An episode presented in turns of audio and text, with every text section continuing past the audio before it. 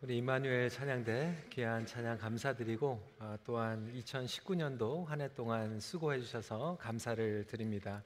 그 외에도 한 해 동안 몸된 교회를 섬기신 여러분 모두에게 아, 감사의 인사를 드리기 원합니다.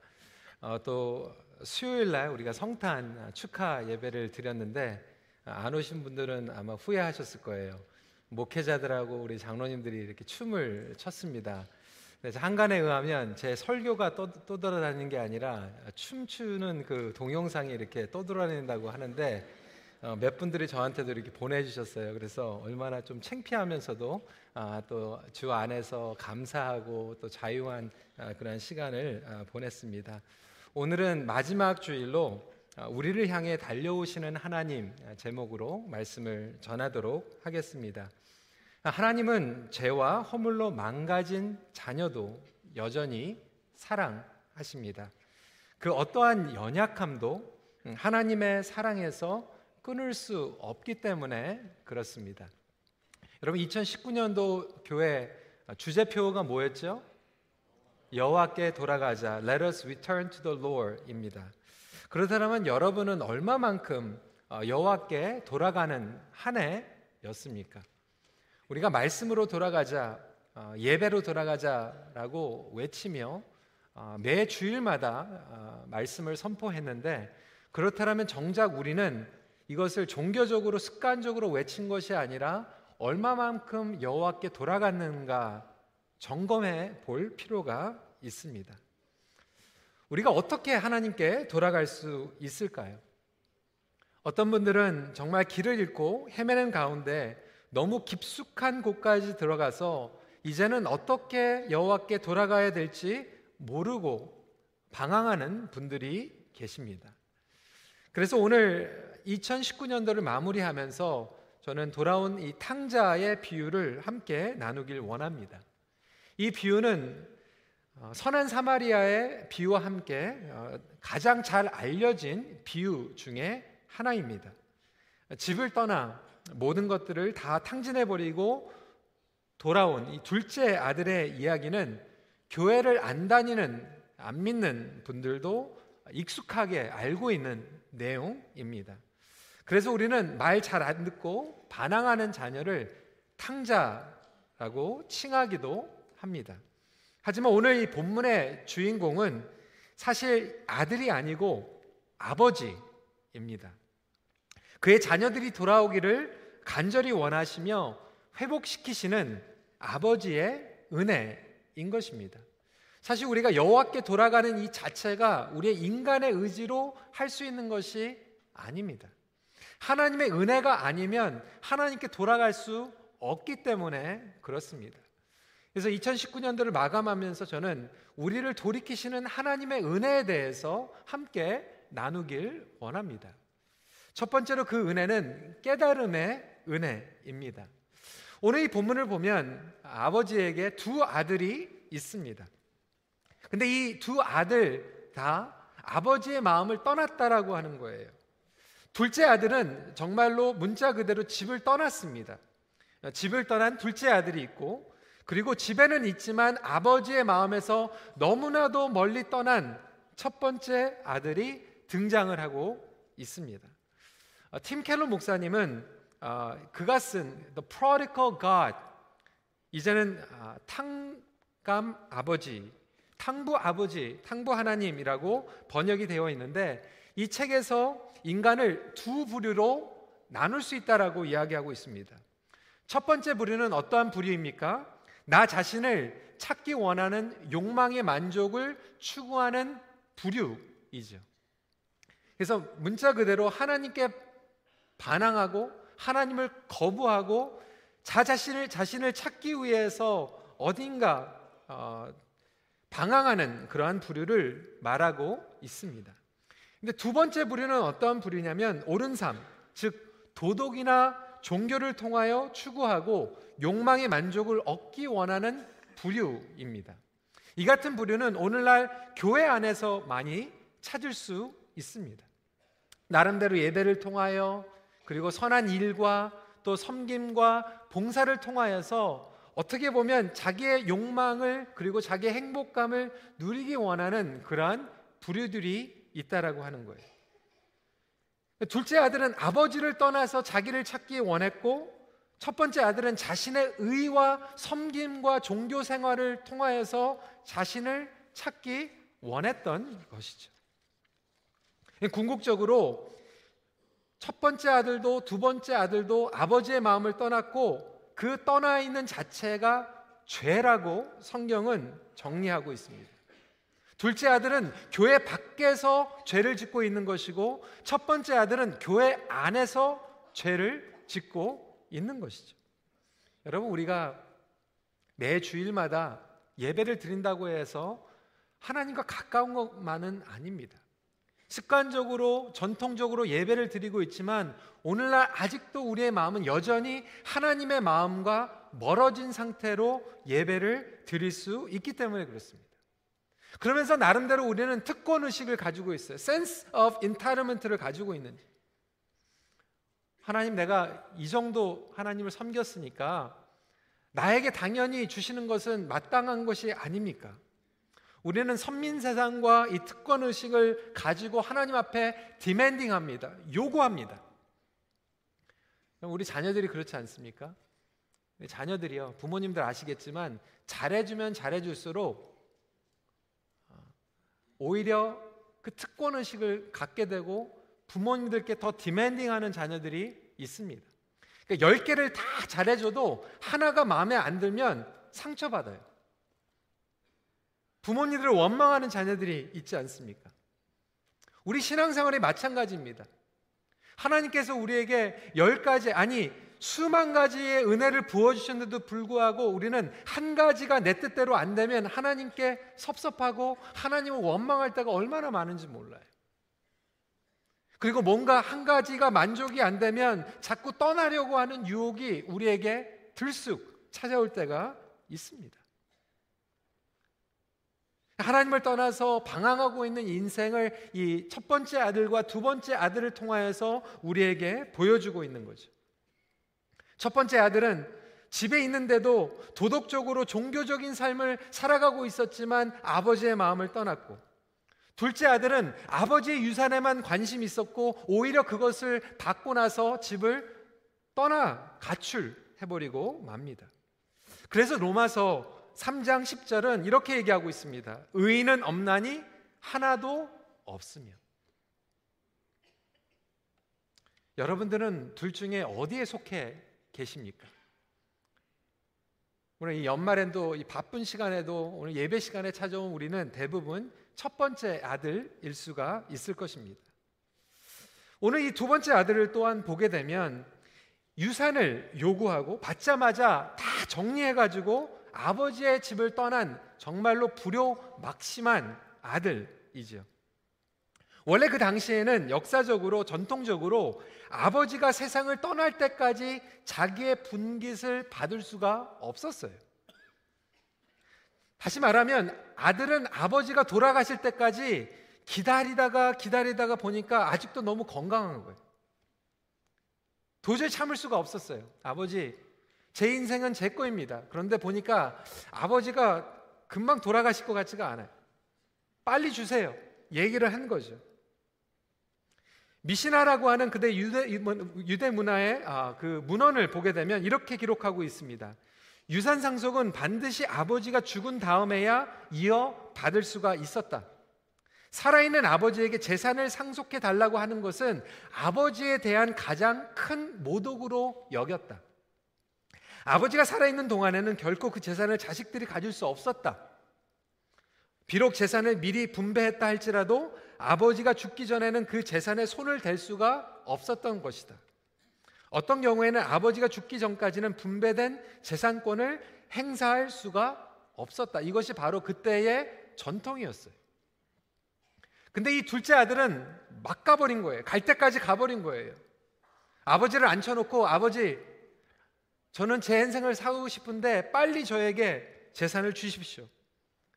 오늘날 무너져 있는 가정, 무너져 있는 부부관계, 무너져 있는 교회 공동체 가운데서 이렇게 정말로 말로 표현할 수 없는 일들이 일어나고 있지 않습니까?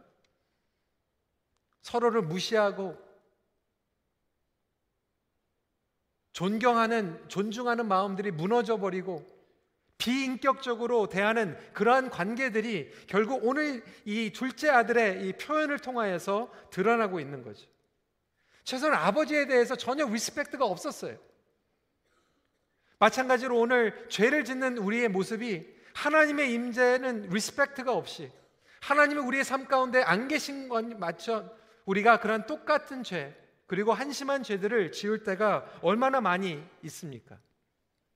둘째 아들은 그렇게 재산을 요구하고 다 정리해서 며칠 만에 떠나가 버립니다. 그것도 그냥 가까운 데 떠난 게 아니죠. 먼 곳으로 떠납니다. 13절 말씀을 보니까 먼 나라에 갔다라고 이야기하고 있어요. 이것은 이방인의 영역을 상징하고 있습니다. 그러니까 하나님의 다스림을 벗어나고 싶었던 거예요. 하나님의 컨트롤을 벗어나고 싶었던 거예요. 여러분, 우리 삶 가운데 그런 일들이 일어납니다. 하나님의 다스림을 벗어나고 싶은 인간의 욕망이 있어요. 신앙생활을 오랫동안 하신 분들은 신앙생활을 하면서도 그렇게 생각하죠. 억울할 때가 있어요. 내가 왜 괜히 일찍이 믿어가지고. 뒤늦게 믿었으면 젊었을 때 하고 싶은 거 다 하고 그 다음에 신앙생활 할 텐데 억울하게 생각하시는 분들이 있어요. 어떤 분들은 교회에서 섬기면서 억울하게 생각하시는 분들이 있어요. 그게 왜 그렇습니까? 우리의 죄성 가운데에서는 하나님의 영역을 좀 벗어나고 싶은 내 마음대로 하고 싶은 그러한 죄성이 도사리고 있기 때문에 그렇습니다. 우리 자녀들도 그렇지 않아요? 대학교 갈 때 될 수 있으면 좀 토론토를 떠나고 싶어 하는 그러한 자녀들이 있어요.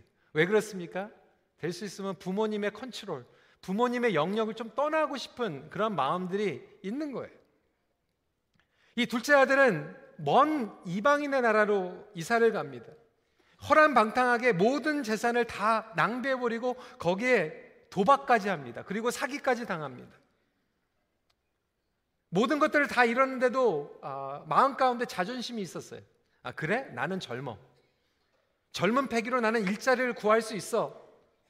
그런데 엎친 데 덮친다고 흉년이 찾아옵니다. 불경기가 찾아왔어요. 리세션이 왔어요. 잡을 찾을 수가 없었어요. 여기까지 예수님께서 비유로 말씀하셨을 때 듣는 사람들은 어떻게 생각했을까요? 꼴 좋다. 그렇지. 당연하지. 그런데 충격적인 이야기는 계속됩니다. 잡을 잡을 수 없다 보니까 나중에 겨우 찾은 잡이 무엇입니까? 돼지를 먹이는 잡이었어요. 여러분 여기서 예수님께서는 의도적으로 돼지를 등장시킵니다. 어, 여러분 요즘은 우리 돼지 혐오적으로 느끼지 않잖아요. 저도 돼지띠입니다. 돼지 좋아하시는 분들 많이 있잖아요. 근데 돼지는 그 당시에 유대인들에게는 가장 종교적으로 혐오감을 느끼는 동물이었어요. 어린 아이들에게 가장 더러운 짐승을 그리라고 그러면 돼지를 그렸어요. 그 정도로 돼지는 불결하고 부정한 동물이었습니다. 탈무드를 비롯한 유대 문헌들을 보면 이런 기록들이 있습니다. 어느 누구도 어떤 장소에거든 돼지를 사육하지 말라. 두 번째로 돼지를 키우는 자는 저주를 받을지어다. 자기 자녀에게 그리스의 지혜를 가르치는 자는 저주를 받을지어다. 그러니까 다른 종교의 가르침을 가리키는 것만큼 돼지를 사육하고 먹이고 기르는 것은 더러운 일 중에서 가장 더러운 일이었어요. 예수님께서 지금 비유의 얘기를 만들어내고 계시면서 일부러 돼지를 등장시키는 거예요. 이 얘기는 무엇입니까? 갈 때까지 다 막가버린 인생, 저주받은 인생, 더러운 인생. 여러분, 우리가요, 죄를 깨닫지 않으면요, 우리가 여기까지 떨어지게 됩니다. 둘째 아들뿐만이 아니에요. 첫째 아들도 마찬가지. 우리가 하나님께서 멀어져 있다라고 하는 것. 그래서 하나님께서 우리에게 돌아오라, 돌이키라고 얘기하고 있는데도 불구하고 정말로 영적으로 떨어질 때까지 떨어지면요. 너무나도 강팍해 있고 우리의 마음이 저주를 받아서 황폐한 가운데에서 그것을 느끼지조차 못하는 상태까지 떨어져 버리게 됩니다.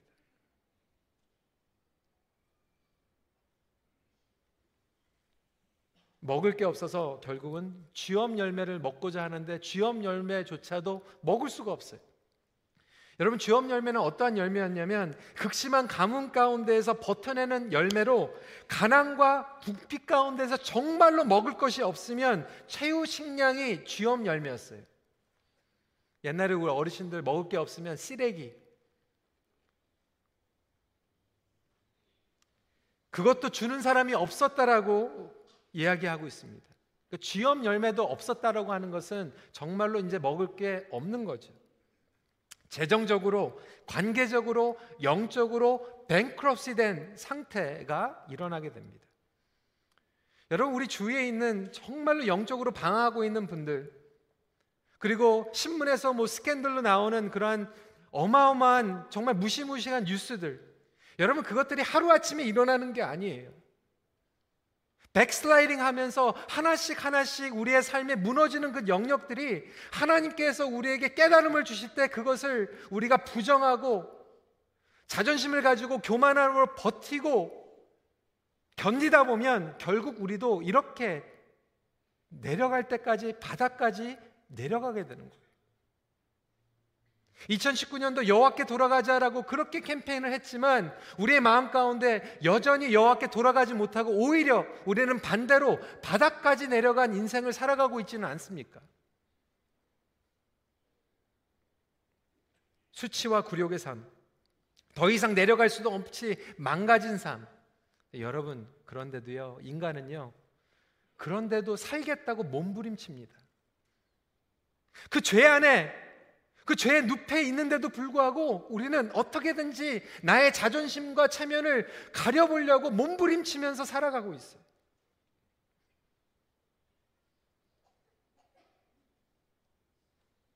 이것은 죄를 깨닫지 못할 때 일어나는 엄청난 저주입니다. 너무나도 당연 다, 다행인 것은 이러한 수치 humiliation을 통하여서 이 둘째 아들은 humility를 회복하게 됩니다.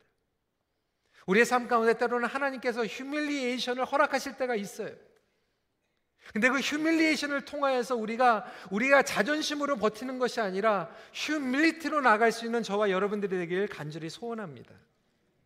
그것은 분명 축복이기 때문에 그렇습니다. 그래서 유대 문헌에 이렇게 얘기하고 있어요. 이스라엘의 진정한 회개에 이르기 위해서는 쥐엄 열매가 필요하다. 어떤 성도님들에게는 지금 하나님께서 여러분들의 쥐엄 열매를 허락하고 계시는 성도님들도 있어요. 여러분들의 삶 가운데 뱅크럽스가 일어나고 정말로 너무나도 궁핍한 영적으로 황폐한 그 상황을 하나님께서 허락하시는 거예요. 왜? 우리에게 너무나도 사랑하시기 때문에 깨달음의 은혜를 주시려고. 여기에 포인트는 그렇다 할지라도 우리는 회개할 수 있다라고 하는 거예요. 그렇게 할지라도 우리는 하나님께 돌아갈 수 있다라고 하는 거예요. 그렇게 해서라도 하나님께서 우리가 돌아오길 원하시고 계신다라고 하는 거예요. 중요한 것은 과연 내가 아버지의 마음에서 떠나 있는 그 영역들을 깨닫는 은혜를 주실 때 그것을 인정할 것인가 거부할 것인가. 두 번째로 이것은 돌이킴의 은혜입니다. 우리는 회개를 한다라고 하면 늘 행동의 변화를 생각합니다. 잘못했습니다.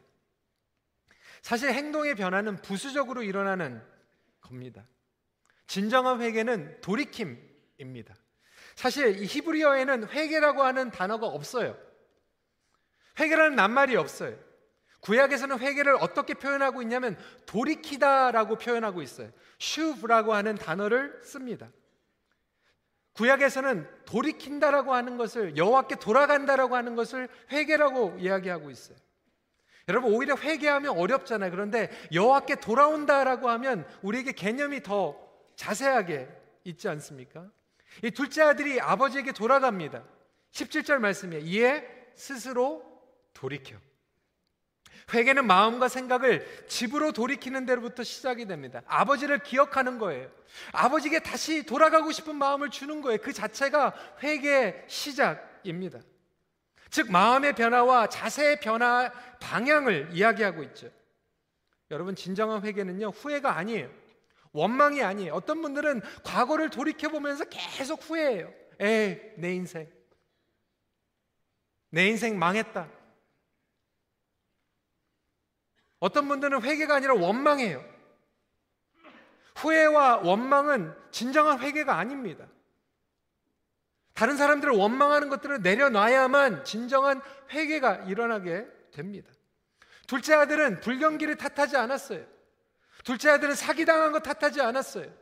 진정한 회개는 그래. 내가 아버지를 떠났을 때 아버지의 집을 떠난 것부터 이것이 시작됐다라고 하는 것을 인정하고 다시 아버지에게 돌아가기로 작정합니다. 19절 말씀입니다. 같이 한번 읽어볼까요? 시작. 지금부터는 아버지의 아들이라 일컬음을 감당하지 못했나이다. 나를 품꾼의 하나로 보소서 하리라 하고 자기의 특권 의식을 내려놓는 거예요. 자존심을 내려놓는 것이 진정한 회개입니다. 그 당시에 종의 신분에는 여러 계층들이 있었어요. 제가 몇 년 전에 이 비유 시리즈를 하면서 말씀을 드렸는데 영국의 신학자인 오스트리는 유대적 배경에서 1세기 이스라엘 사회에 존재한 하인들에게도 레벨이 3 레벨이 있었다는 거예요. 세 개의 계층이 있었다라고 하는 거예요. 그러니까 여러분 종들에게도요 위아래가 있었어요. 높은 종이 있었고 낮은 종이 있었어요. 첫 번째 계층은 높은 종은 bondsman이라고 얘기했습니다. 예를 들어서 집에 사는데 종인데 지배인, 매니저. 첫 번째 계층이죠. 두 번째는 그 밑에 일하는 하인들, slave 이렇게 얘기합니다. 그런데 마지막 세 번째 계층이 있는데 그 계층은 품꾼이라고 해가지고 주인의 집에서 살지 못하는 층이에요. 하루 일해서 하루 먹고 겨우 사는 품꾼을 higher servant라고 얘기하고 있는데 오늘 이 말씀을 보니까 둘째 아들이 아버지 집에 돌아가기로 작정하면서 아버지 내가 품꾼으로라도 아버지 집에서 섬기게 해주세요라고 하는 이런 간절한 겸손한 말을 하고 있습니다. 여러분 세 번째 계층은요 품꾼이었기 때문에 주인이 책임질 필요가 없는 계층이었습니다. 둘째 아들이 품꾼으로 돌아오겠다라고 하는 것은 아무런 호의나 은혜를 받을 만한 자격이 없다라고 하는 것을 고백하는 거예요. 여러분 교회 안에서도 진정한 하나님의 은혜를 깨달은 사람은요. 아버지의 호의나 은혜에 대한 특권 의식을 내려놓은 사람이 정말로 은혜 받은 사람이에요. 교회 안에서 왜 이렇게 시끄럽고 분쟁이 일어나고 싸움이 일어납니까? 교회 안에서 은혜를 경험한 사람들이 섬기는 것이 아니라 첫째 아들들이 섬기고 있기 때문에 힘들어지는 거예요. 내가 10년이나 20년이나 한 번도 안 빠지고 11조 내고 주일 성수하고 내가 직분자로 성경 공부하고 내가 섬겼는데 왜 나에게 그런 대접을 안 해주는 거야? 왜 나를 인정 안 해주는 거야? 첫째 아들들이 너무나도 많이 넘쳐나다 보니까 아버지의 마음을 떠나서 교회 안에서 힘들 일들이 일어나는 거예요. 정말로 하나님의 은혜를 깨달은 둘째 아들이 집에 돌아오면요. 하나님, 내가 어떻게 하나님의 말씀을 대변합니까? 두렵고 떨리는 마음. 내가 어떻게 하나님의 전에서 어떻게 내가 직분자로 섬길 수 있습니까? 내가 어떻게 다른 영혼들을 섬길 수 있습니까? 매주 이 섬기는 자체가 은혜이고 눈물을 흘리지 않고서는 견딜 수 없는 그 은혜를 경험할 수 있다라고 하는 거예요. 우리가 2019년 동안 열심히 섬긴 것 같은데 내 마음 가운데서 이런 은혜의 눈물이 없었다라면 우리의 마음도 여호와의 마음을 떠나서 섬겼기 때문에 그런 거예요. 어떻게 눈물을 흘리지 않고 어떻게 감사하지 않으면서 예배를 드릴 수가 있어요? 우리 가족들을 봤을 때, 사랑하는 부부를 봤을 때, 어떻게 내가 감사하지 않으면서 부부 생활을 할 수 있고, 어떻게 감사하지 않으면서 자녀들을 키울 수 있습니까? 왜 그렇습니까? I deserve it. I demand it. 하나님의 은혜에서 마음이 떠나 있기 때문에 그렇게, 그렇게 여기는 것 뿐이에요. 정말로 하루하루가 매 순간이 하나님의 은혜라고 생각하면 우리가 하나님 앞에 감사하지 않을 수밖에 없다라고 하는 거죠. 여러분 자격을 내려놓는 것, 특권 의식을 완전히 내려놓는 것 이 자체가 은혜인 줄 믿으시기 바랍니다. 마지막 포인트입니다. 그랬을 때 하나님의 은혜는 어떠한 은혜입니까? 우리를 향해 달려오시는 은혜입니다. 아, 저는 오늘 본문에서 가장 저에게 설레게 만드는 우리 아버지의 모습은요, the running father. 아버지께서 우리를 향해 달려오신다라는 거예요.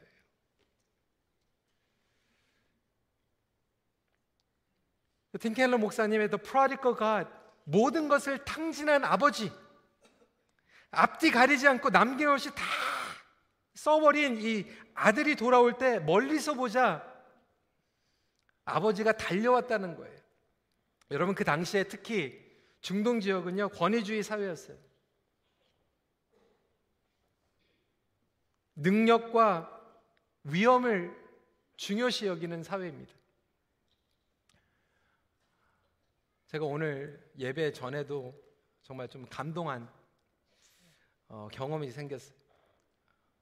복도에서 우리 아, 이름을 대면 부끄러워하실 것 같아서 우리 할아버지 한 분을 제가 뵀는데 저는 거리가 좀 머니까 인사를 그냥 드렸어요. 안녕하세요. 근데 제 얼굴을 보자마자 달려오시는 거예요, 저한테. 제가 너무나도 황송해가지고 저도 달려갔어요. 손을 잡고 성탄절 잘 보내셨습니까? 어, 연말에 건강하세요. 달려오시는 제가 얼마나 황송한지 몰라요. 탕자가 돌아오는데 아버지가 그것을 먼 곳에서 보고 오히려 중동 그 문화로 보면 청승맞은 거 아닙니까? 그 위엄과 그 권위는 어디 갔고 달려가고 있는데 그것도 하인을 보내지 않고 뛰어가고 있어요. 여기서 그냥 뛰어가는 것이 그냥 이렇게 조깅한 게 아니에요. 헬라어 단어로 여기서 τρέχω라고 단어를 쓰고 있는데 여러분 이 τρέχω라고 하는 단어에서 track and field, 트랙이라고 하는 단어가 나왔어요. 여러분 경기 할 때 100m 달리기 이렇게 조깅하는 게 아니라 있는 힘을 다 해가지고 막 뛰어가는 거예요. 여러분 아버지가 왜 이렇게 뛰어갔을까요? 물론 너무나도 반가워서 보고 싶어서 그 아들을 향해서 뛰어갔을 거예요. 그렇지만 어떤 주석가들은 이렇게 얘기하고 있습니다. 아버지가 아들을 향해서 뛰어간 이유는 혹시 동네 사람들이 아들을 보고 돌을 던질까봐.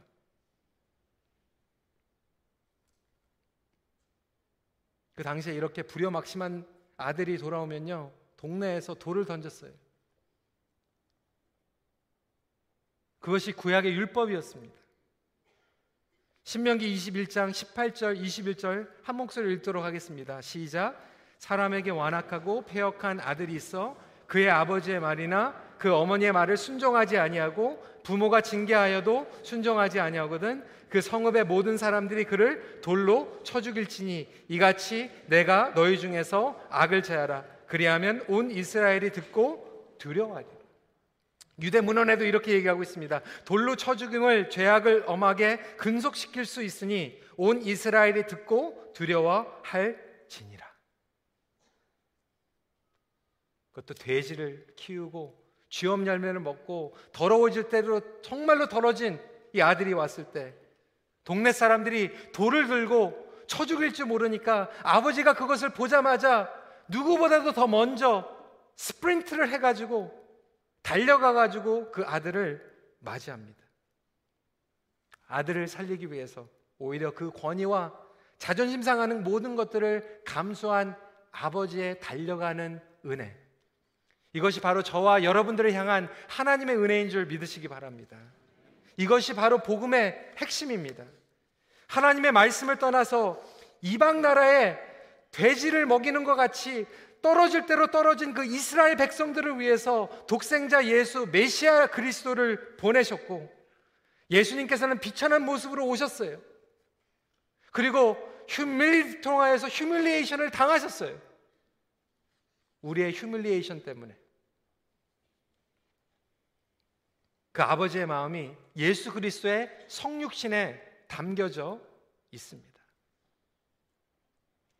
여러분 모든 것들을 다 탕진하고 돌아온 아들에게 오히려 아버지가 다 탕진하고 있어요. 신발, 옷, 반지, 그리고 소를 잡고 있어요. 여러분 그 당시에 신발은 신분의 상징입니다. 어떤 신분에 있는가가 그 사람의 신발을 보면서 보게 되는 거예요. 어떤 신발을 신었는지. 옷은요, 구속자, 구속사적인 의미를 가지고 있습니다. 제가 예전에도 말씀을 드렸지만 여러분 상식적으로 생각하면요. 이 돼지 냄새 나는 이 아들이 왔을 때 정말로 이 귀한 옷을 입히려면요. 저 같으면요. 먼저 샤워부터 시켜요. 씻어라. 옷 입혀줄게. 근데 이 아버지는요. 아들을 씻기지도 않고 그 돼지 냄새 나는데 샤워도 안 시키고 그냥 옷을 입혀줘 버려요. 이것이 복음의 능력이라는 거예요. 복음은 우리가 하나님의 구속의 옷을 입는 것인데 우리가 샤워를 하고 입는 것이 아니라 샤워를 안 했는데도 그것을 입으면 우리가 깨끗하게 되는 것이 복음의 능력이라는 거예요. 어떤 분들은 교회 와가지고 교회 나오지도 못해요. 하나님께 못 돌아간다는 거. 왜? 목사님, 제가 깨끗하게 되면 돌아갈게요. 내가 정말 나의 인생이 깨끗하게 되면 교회로 찾아갈게요. 내가 이 모든 것들을 다 끊고 정리하면 그때 하나님께 돌아갈게요. 여러분, 그렇게 생각하시면 평생 영원토록 여러분들은 여호와께 못 돌아갑니다. 여호와께 돌아가는 것은 내가 돼지 냄새 날지라도 각오하고 하나님의 은혜의 공로에 힘입어서 돌아갈 때 하나님께서 우리가 냄새나는데도 불구하고 예수 그리스도의 의의 옷을 입혀 주시는 거예요. 그리고 그 옷을 입으면 우리가 회복되는 거예요.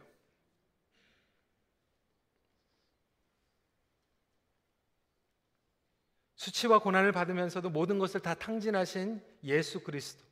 그리고 그 은혜를 나누는 것이 바로 교회 동, 공동체입니다. 여러분, 교회 공동체는요, 이 아버지의 마음으로 서로를 덮어주는 공동체예요.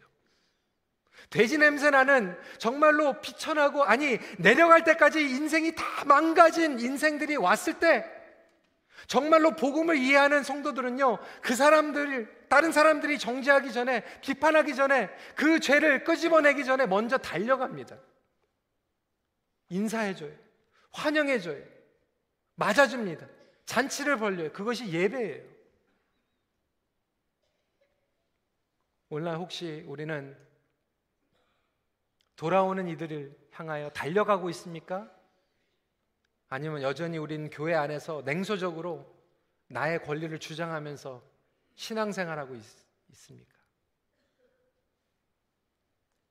돼지 냄새 나는 사람들을 덮어주고 종기 여기며 잔치를 열어주는 것이 교회 공동체입니다. 혹시 저와 여러분들 삶 가운데서 이러한 냄새가 있지는 않습니까?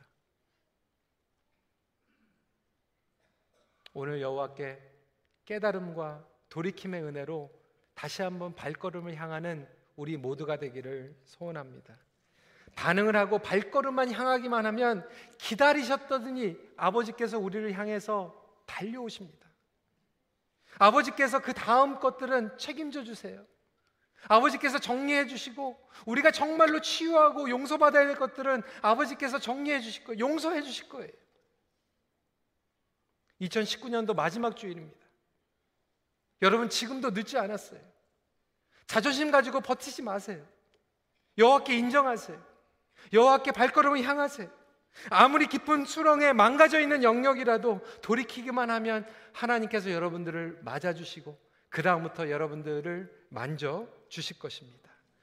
이제라도 돌이키기만 하면 달려오시는 하나님의 은혜를 경험할 수 있습니다. 같이 기도하겠습니다.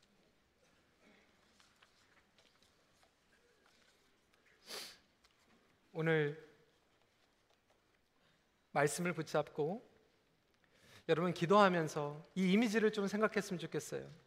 여러분들 이 땅에서의 아버지는 어떠신, 어떠신 분들이었는지 모르지만 우리 하나님은요. 여러분 눈 감고 손을 벌리고 주님 앞에 향하면요. 여러분들에게 뛰어오시는 아버지예요. 여러분들을 마중하시고 돼지 냄새 나는 것, 죄의 냄새 나는 것, 썩은 내 나는 것 주님께서는 마다하지 않고 씻으라고 하지 않고 여러분들을 먼저 덮어주시고 회복시켜 주십니다. 우리 시간에 함께 기도했으면 좋겠어요. 주님, 제가 주님이 필요합니다.